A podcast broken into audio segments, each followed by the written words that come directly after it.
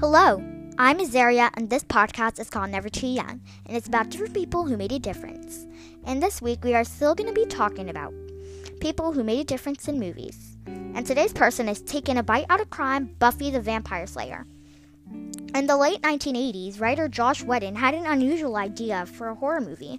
He was tired of scripts that featured blonde female victims getting killed off.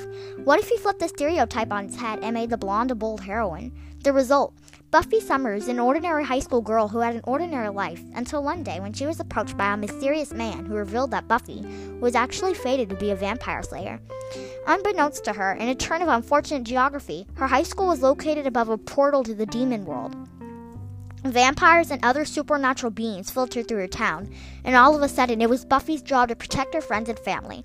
After a brutal attack on fellow students, Buffy knew she had to act. With the help of her friends, Buffy used strength, skill, and smarts to take down one beastly being after another. Bye bye. Thank you for listening.